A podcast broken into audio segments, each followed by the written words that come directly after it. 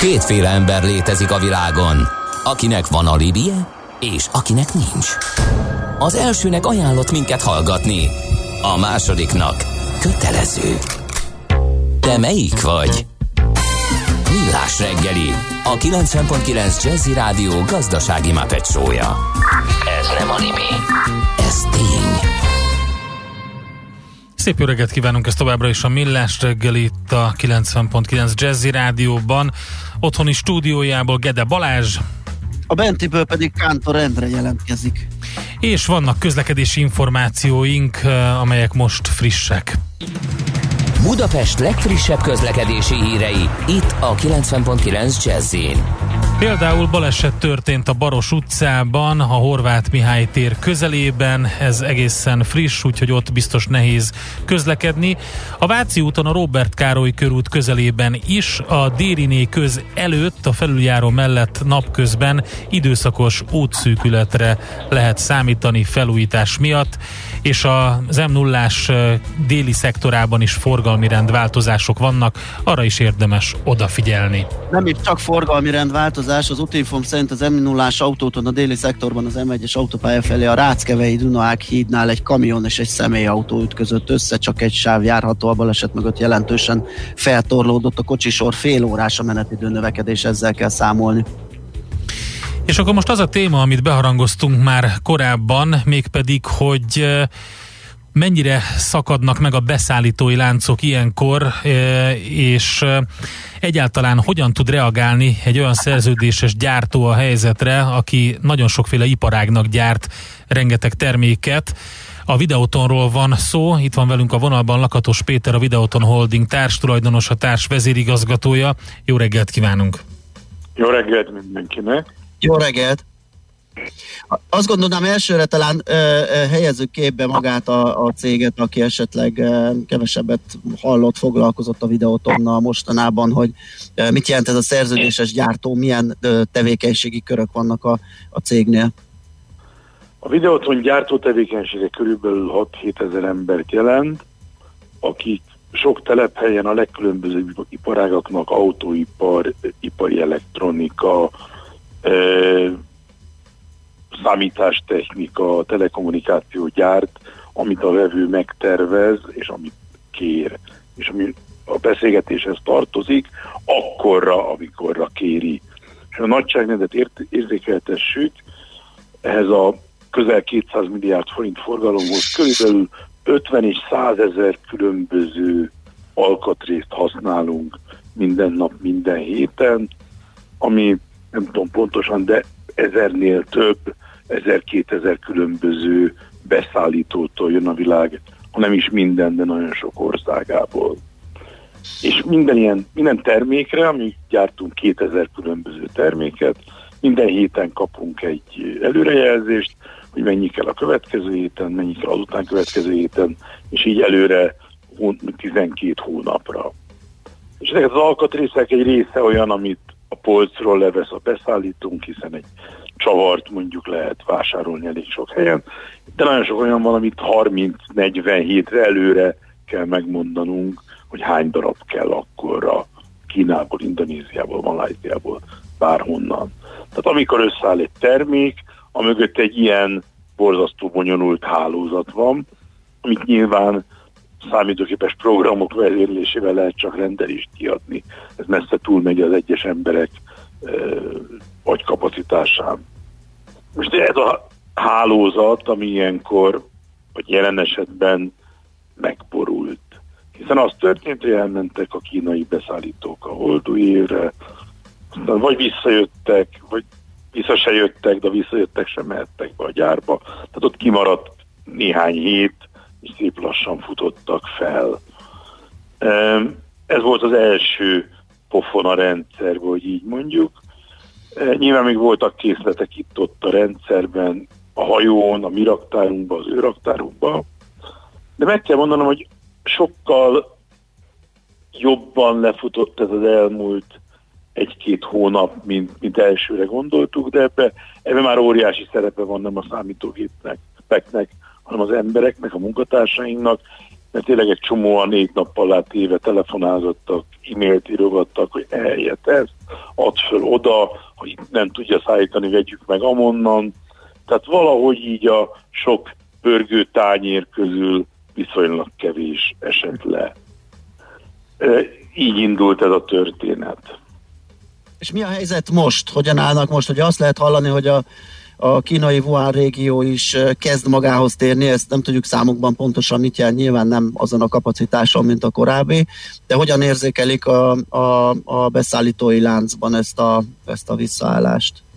Tehát még egyszer, a kínai beszállítók mondjuk összesen kihagytak egy kettő és öt hét közötti mennyiségű munkát, tehát volt, aki be volt zárva három hétig, aztán nagyjából teljesen elindult, volt, aki csak két hétig, de szép lassan futott fel a termelése, de, és most jön a de, tulajdonképpen az első olyan konténerek, amik már olyan árut tartalmaznak, amit a, amit a leállásuk után adtak föl, azok mostanság érnek be az európai kikötőbe. kikötőkben volt, ami már egy hete, volt, ami holnap, de nyilván ez a késés azt is eredményezte, hogy rengeteg árunak nem volt, nincs ideje kivárni a hajót, ezért repülőn akarták feladni, vagy mi repülőn kértük, hogy küldjék ide.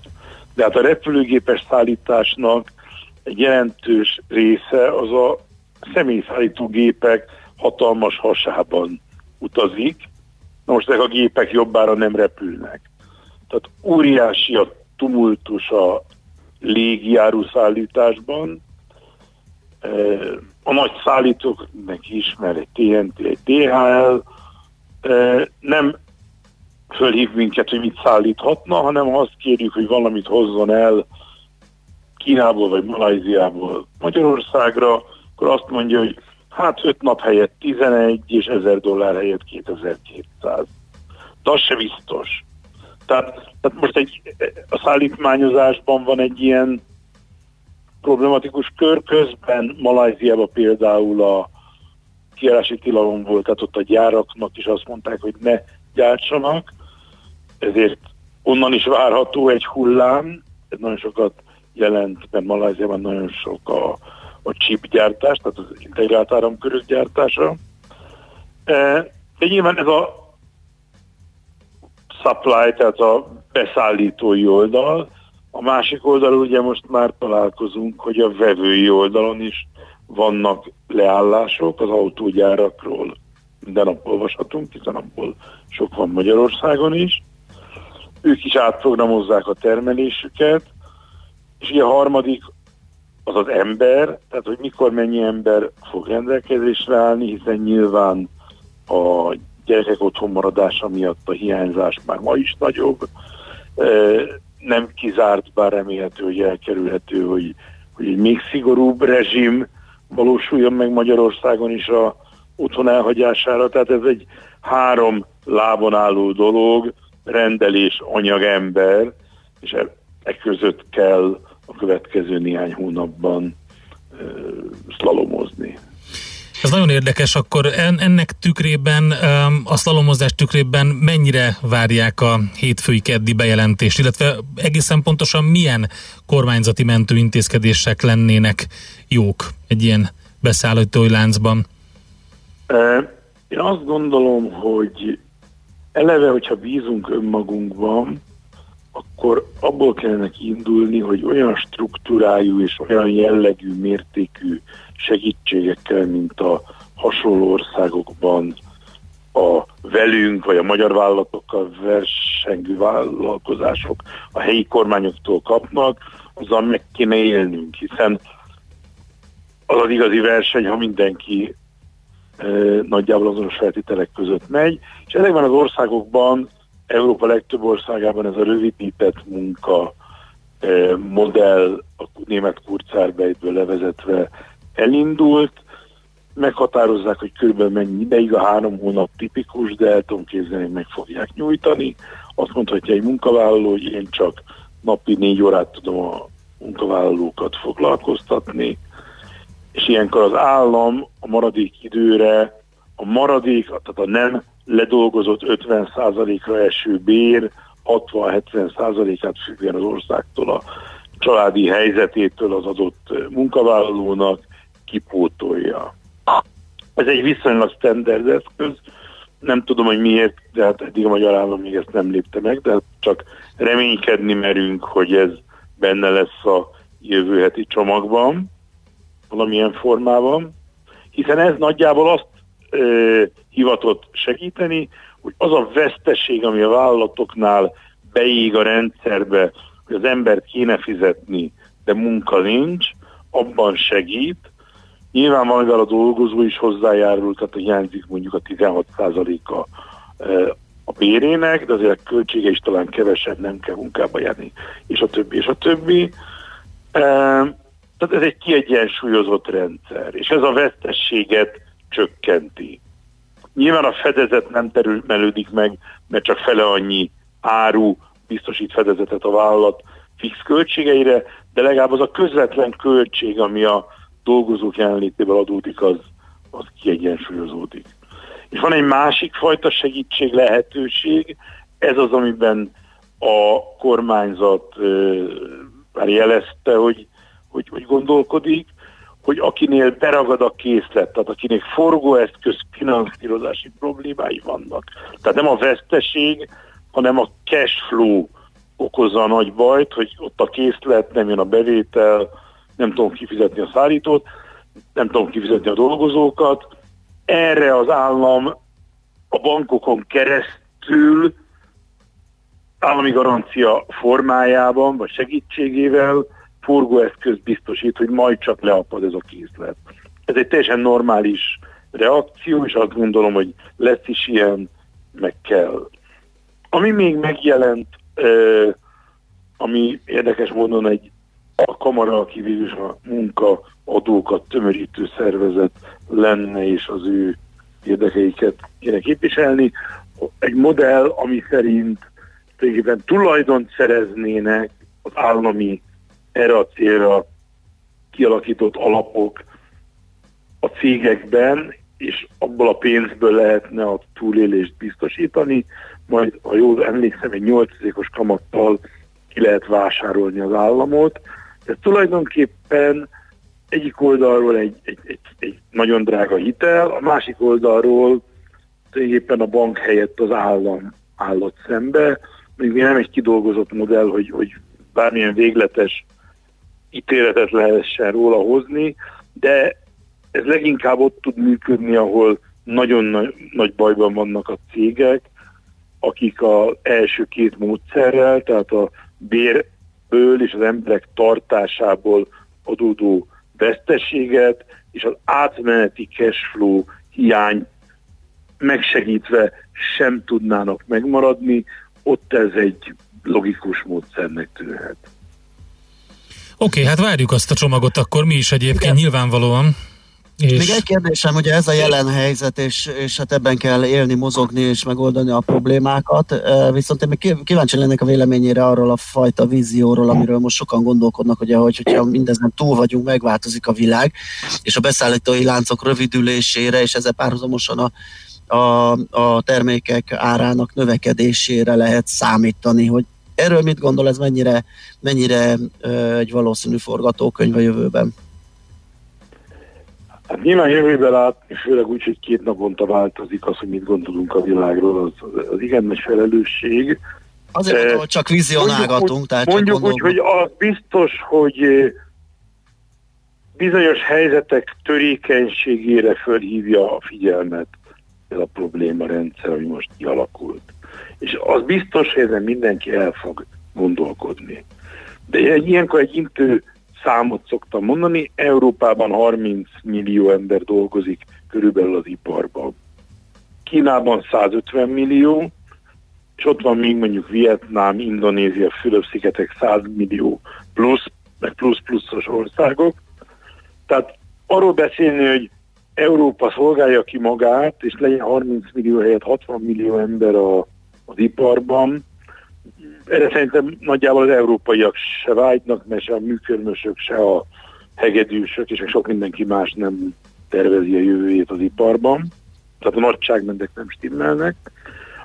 Az, hogy egy terméket több helyről lehessen vásárolni, tehát legyenek alternatívái a, a cégeknek a gyártásban, abban biztos nagyobb körültekintés lesz, és ennek helye is van. De vegyük észre, hogy egy másik globális trend a diverzitás, tehát hogy az emberek személyre szabott terméket akarnak, kicsit nagyot, zöldet, kereket, pirosat, stb.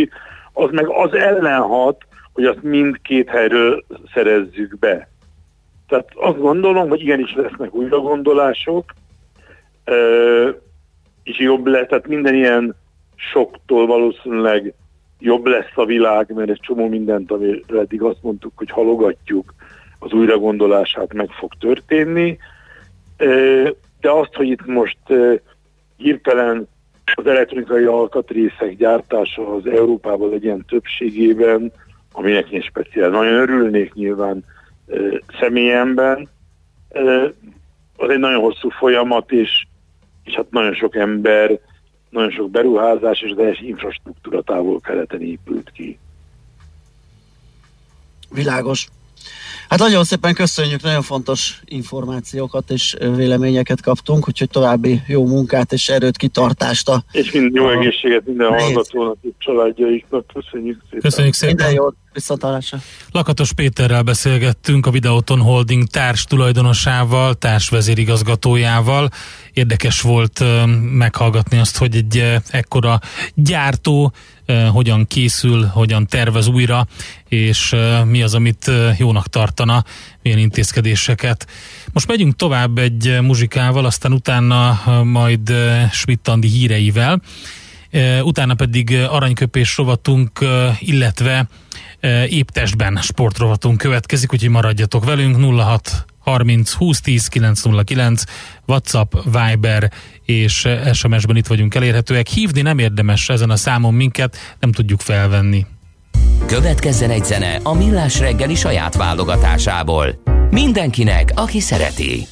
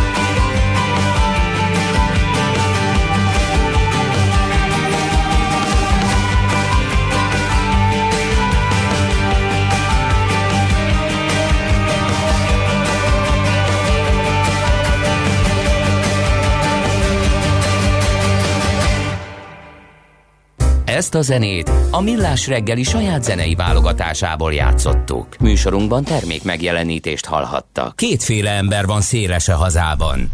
Az egyik szereti a funky zenét, a másik imádja.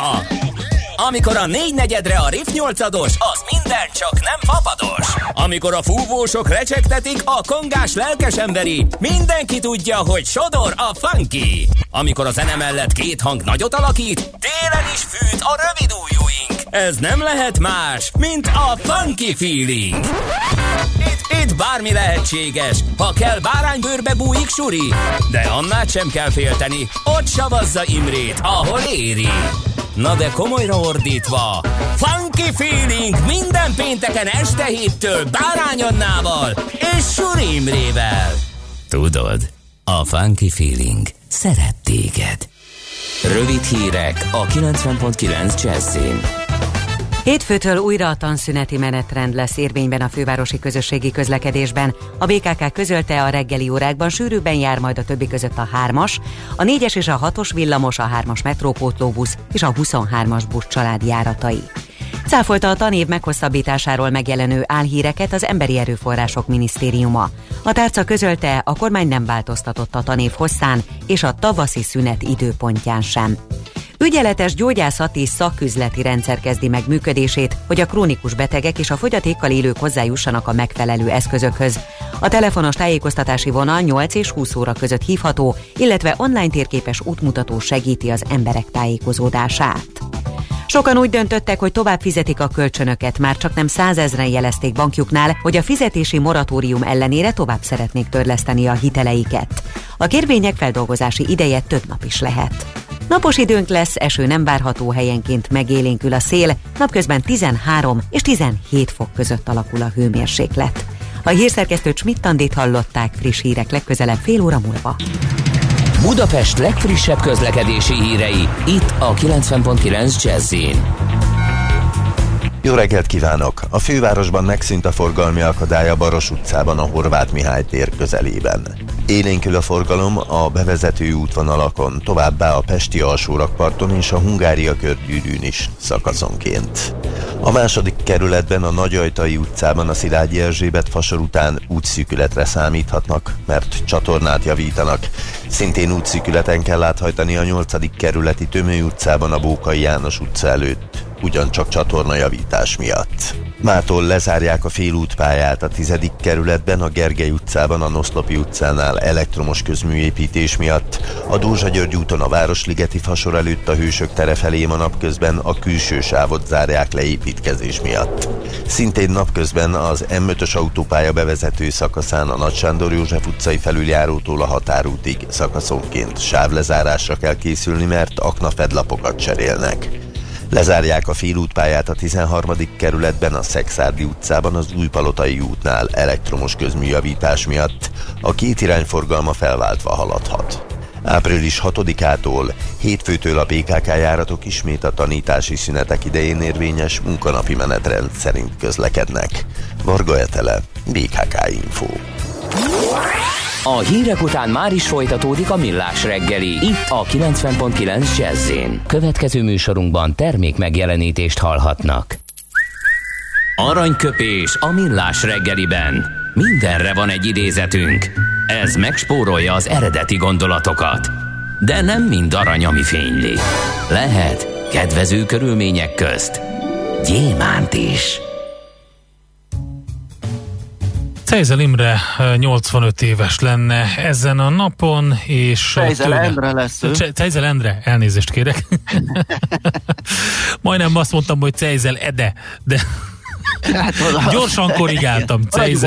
Czeizel Endre, igen. És rá emlékezvén választottunk egy mondást. Gyakran használok nyomdafestéket, nem tűrő szavakat. Igaz, nem kötőszó gyanánt, de nekem elhihetik. Egészségesebb bármely nyugtatónál.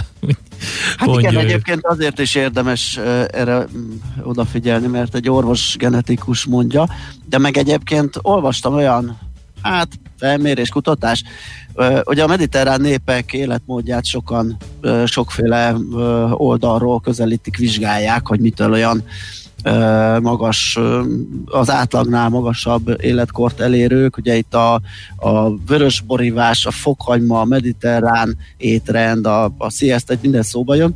És az egyik ilyen például, amit hallottam, hogy az olaszoknak ez a temperamentumossága, és ez a, hát időnként ugye elfelelítják rendesen, ez is segíti levezetni a dűt, és kevesebb stressz munkálódik bennük elfolytva, és ez is segíti azt, hogy hogy egy kicsit egészségesebben létezzünk, úgyhogy ez teljesen egybecseng Czeizel Endre szokásával, amit én jó magam is gyakorlok. Aranyköpés hangzott el a Millás reggeliben. Ne feledd, tanulni ezüst, megjegyezni arany.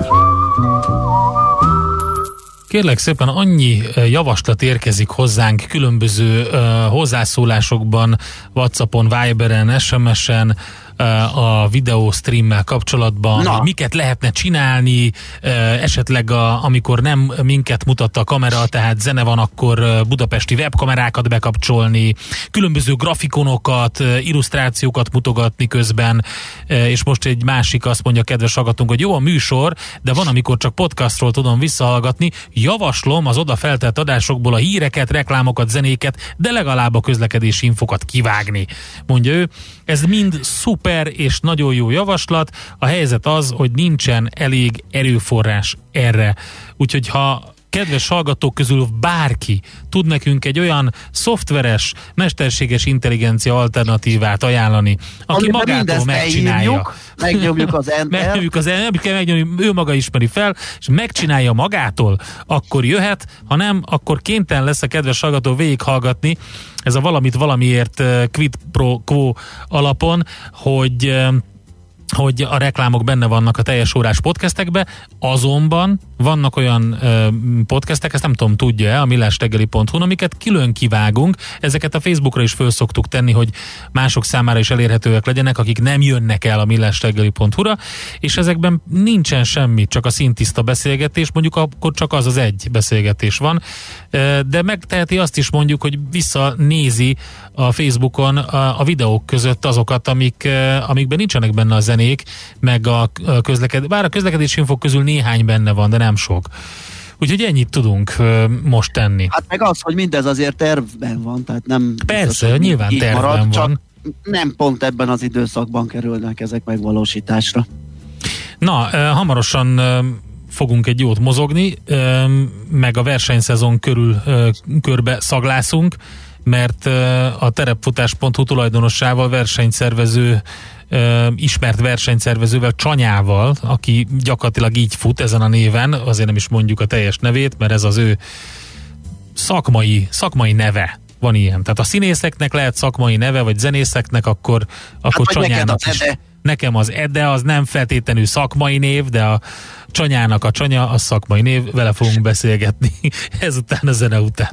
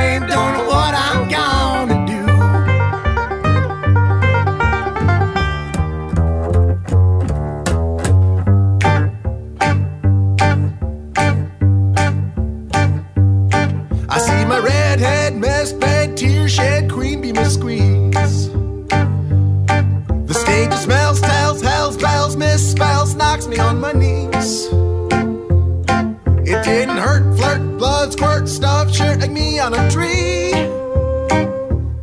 After I count down three rounds in hell, I'll be in good company.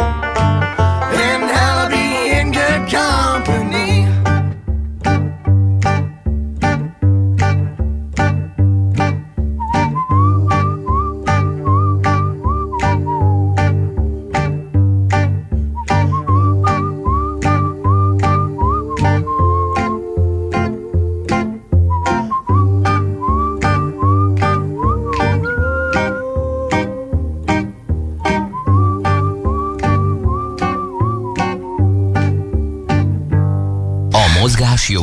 A mozgás egészséges. A mozgás motivál, serkenti a gondolkodást és fiatalít. Aki mozog, az boldog ember és kevésbé stresszes. Pályán, ösvényen, vízben, nyeregben, egyedül vagy csoportosan, labdával vagy anélkül, mindegy. A lényeg, hogy mozog. Épp testben. Hát érdekes téma az, hogy ugye sokan tervezgettek, összeállították a naptárukat, elkezdték az edzéseket, már kétezer-tizenkilencben regisztráltak ugye a, a nagyon frekventált versenyekre, mert hogy hamar elfogy a hely, aztán gyakorlatilag törlődött sok minden. A terepfutás pont hu tulajdonosa, versenyszervező Csanya az, akivel beszélgettünk. Szervusz, jó reggelt kívánunk! Sziasztok, jó reggelt, üdvözlöm a hallgatókat. Szia, jó reggelt. Hát ez, hello. Erre nem lehet mit mondani, ugye? Hogy az ember fel akar készülni egy olyan versenyre, amire sikerült regisztrálni, összegyűjtötte a pénzt, a szabadidőt, átalakította a naptárját, és tényleg aztán nekidurálta magát, felkészült, majd a verseny nem lesz. Ez így van, ez mindenkit meglepett szerintem ez a helyzet. Ugye régóta készültünk, mi is, meg hát szerintem minden versenyszervezőnek a A, a fejébe ott van hátul, a kis kamrába ez a félelem, hogy mi lesz akkor, hogyha beüt valami, tudod, és akkor le kell, le kell fújni a versenyt. De, és mindenki beírta, vagy a nagy többség beírta a verseny kiírásába, hogy mi történik ekkor, de szerintem így senki sincs igazából fölkészülve erre, se futó, se, se szervező, tehát mindenkit meglepett, én azt gondolom a, a helyzet. Ez, ez tisztán látszik egyébként az emberi reakciókból is, tehát hogy ez egy annyira új helyzet, hogy, hogy nem vagyunk hozzászokva.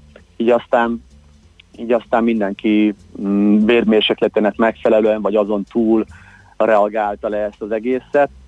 Hát én azt gondolom egyébként, hogy amikor majd esetleg, mit tudom én, a második, harmadik ilyen hullám lesz, most nem a koronavírusra gondolok, hanem mit tudom én, lesz egy olyan vihar, ami e, legyalulja a futóversenyeket, és akkor megint elmaradnak, vagy lesz valami, nem, fogalmam nincs, most nem akarok hülyeséget mondani, milyen indokkal. Amikor a harmadik ilyesmi lesz, akkor már a, nem azt mondom, hogy megszokott lesz, de mégiscsak volt valami előzménye, tehát tudunk hova visszanyúlni, és akkor azt tudjuk mondani, hogy ekkor meg ekkor ez történt, ekkor meg ekkor ezt csináltuk, tehát nyilván egy, egy sokkal felkészültebb állapot lesz. Hát ez, ez most egy ilyen... Nehéz, nagyon. Ez, nézzük meg, drámai. Igen. Drámai, no? igen. Nézzük meg akkor úgy, hogy két oldalról ezt a dolgot. Ugye vannak a versenyzők, akiket említettem, és abból a szempontból néztem, de természetesen vannak a versenyszervezők, rendezők is. A versenyzők ugye rögtön azt kérdezik, hogy vajon a törölt verseny után miért nem jár vissza a nevezési díj? Hát nyilván ezt kérdezik, hiszen ők, ők befizették azt a pénzt időben, ahogy a, a versenynek a saját szabályai előírják, tehát hogy vagy regisztrációnál, vagy, vagy egy sorsolás után, vagy hát ugye többféle dologban. Ők készültek, tehát ők belerakták a, az anyagi részét, belerakták utána a felkészülést, belerakták a mentális részét, hogy agyilag is készültek erre az egész, ha megvették a felszerelés, stb. És akkor egyszer csak ott van egy boom, klak, jön a hír, hogy lefújták a, a, az imádott és várt versenyét. Nyilván ez egy óriási csalódás, és nyilván ez egy, egy rettenetes törés így a futók életében, hiszen, eh, hogy értsétek, mondjuk egy, egy száz kilométeres versenyre évekig készülnek, uh-huh. mentálisan is, meg fizikálisan is, és akkor egyszer csak van egy ilyen... Ez, ez, ez a, szerintem ahhoz lehetne hasonlítani, mint amikor, mint amikor egy ilyen nagyon komoly sérülés beüt így a verseny előtt egy, egy héttel. Tehát így összeomlik az egész, az egész kis világuk, idézőjelben, tehát nem lekicsinlem, hanem ez a, ez a belső világuk, amiben így, így együtt élnek a versennyel, és akkor egyszer csak így van egy fáradásos törése, és azt a, nem tudok elindulni, miközben két évig. És akkor nem tudja lemondani, akkor nem tud mit csinálni, akkor, tehát egy, nagyon sokan ilyenkor szó szerint padlóra kerülnek, tehát nem tudnak utána hónapokig felállni. Már elmúlt a sérülés, már, már tudnának edzeni, de, de, de, de nem bírtak még felállni a padlóról, és tényleg nagyon sokáig tart ebből felállni. Szóval ez a, ez a versenyzői része, a versenyszervezői rész pedig, hát az is nagyon hasonló egyébként. Tehát én konkrétan három kilót fogytam az elmúlt négy napban, pedig nem vagyok egy vastag zsíros alkat, de nyilván minket is megvisel ez, mint, minket, mint versenyszervezőket. Ugye van, aki föl van erre valamennyire készülve, van, aki kevésbé, van, aki beleírta a versenykírásba, hogy mi történik akkor, amikor, amikor ez beüt, van, aki nem. Hát ugye különböző százalékok vannak, ez Ez teljesen változó, hogy ki mit ad vissza. Van, akinek például a Mátrabér Strélnek a versenykírásában az van, hogy viszmajor helyzet esetén semmit nem, nem térítenek vissza. A, mi ötven százalékot adunk vissza. Van, akinek semmi nincs bent a versenykírásban. Például a Piros nyolcvanötnek a versenykírásában egy hang nincs arról, hogy mi történik, hogyha viszmajor helyzet van. De én azt gondolom, hogy, hogy most ebből minden versenyszervező tanulni fog ebből az esetből, és át fogja fogalmazni a versenykírását. Akinek nincs benne semmi, az biztos, hogy bele fog tenni valamit, levédi magát, hiszen az egy óriási anyagi kockázat, ami, ha nincs benne ebbe a versenykírásba. A másik meg, hogyha azt írta be, hogy nem ad vissza, az meg magára zúdítja a népharagot, hogyha ténylegesen nem ad vissza. Tehát, hogy ők valahogy egyensúlyozni kell. Én amúgy azt gondolom, hogy a miénk az az ötven százalékot adunk vissza, ez egy ilyen, ez egy ilyen egyensúlyi állapot. Nyilván ugye nekünk rengeteg költségünk van, hiszen a versenyszervezése, most az Ultra-Trail Hungaryről beszélek, ahol ötven százalék van, a versenyszervezése az tavaly júniusban elkezdődött, tehát hogy azóta mi ezzel dolgozunk, adót fizetünk, bér, bérköltséget fizetünk, tehát a futó számára a verseny maga, az ugye egyszer a regisztráció, utána gyakorlatilag neki nincs ezzel úgymond tennivalója, aztán odáll a rajtvonalhoz, lefutja, beér a célba, megkapja az érmet, a finisher pólót, az akármit, kajál, hazamegy neki. A verseny maga az a verseny napja a szervezőknek, meg gyakorlatilag egy teljes év. Tehát mi júniusban elkezdjük, aztán a verseny után júniusban befejezzük. Aztán rögtön kezdődik előről az egész. Tehát ez egy ilyen mókuskerék dolog.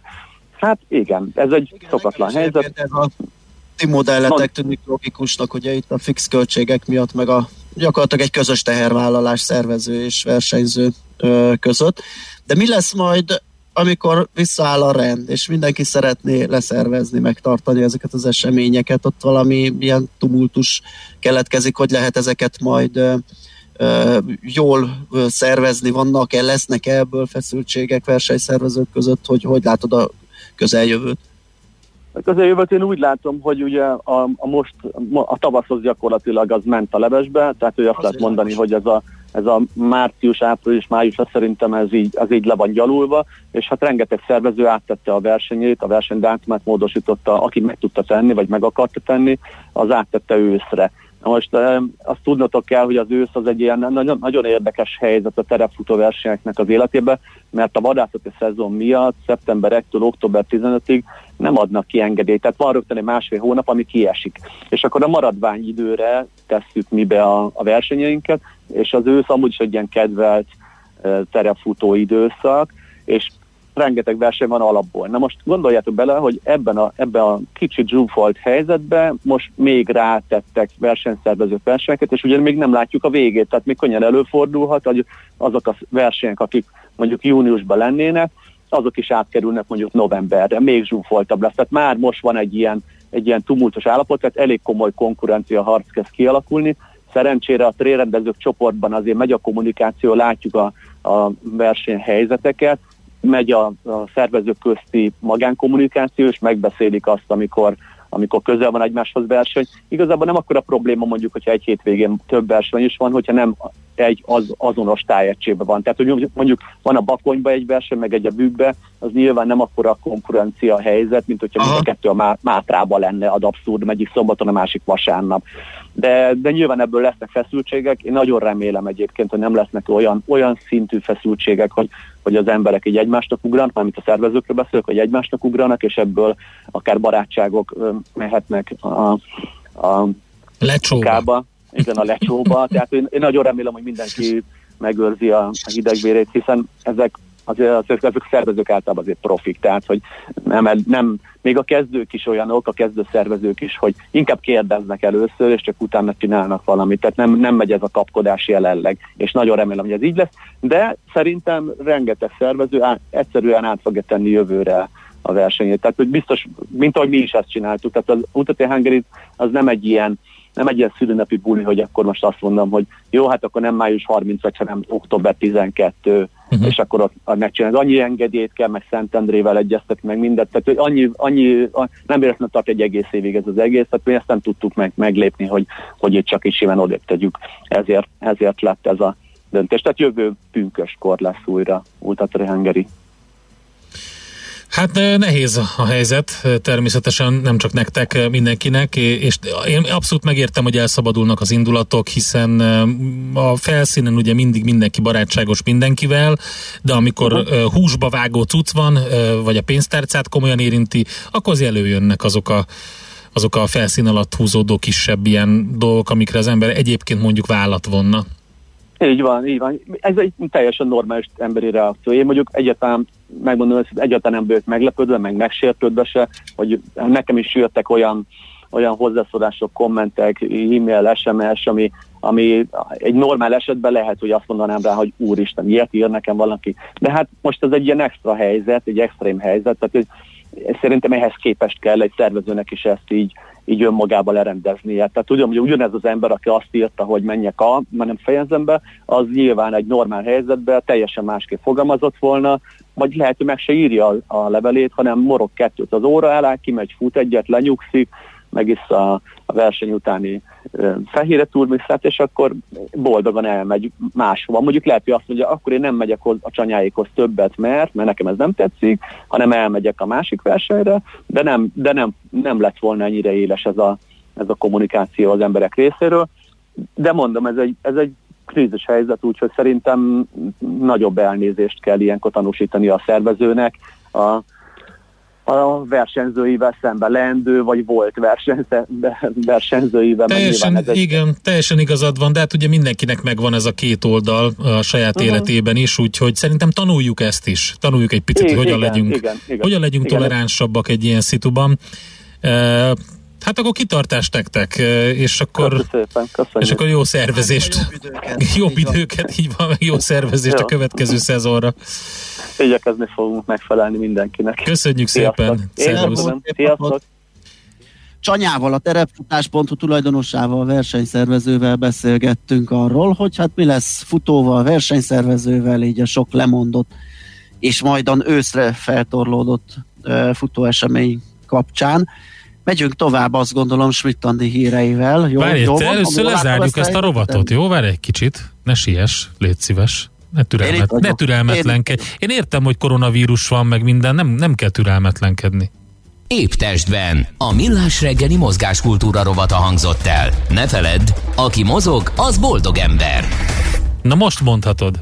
Hát ez hajt, az üres kávésbögre. Micsoda? Ezért, ezért voltam egy kicsit üres.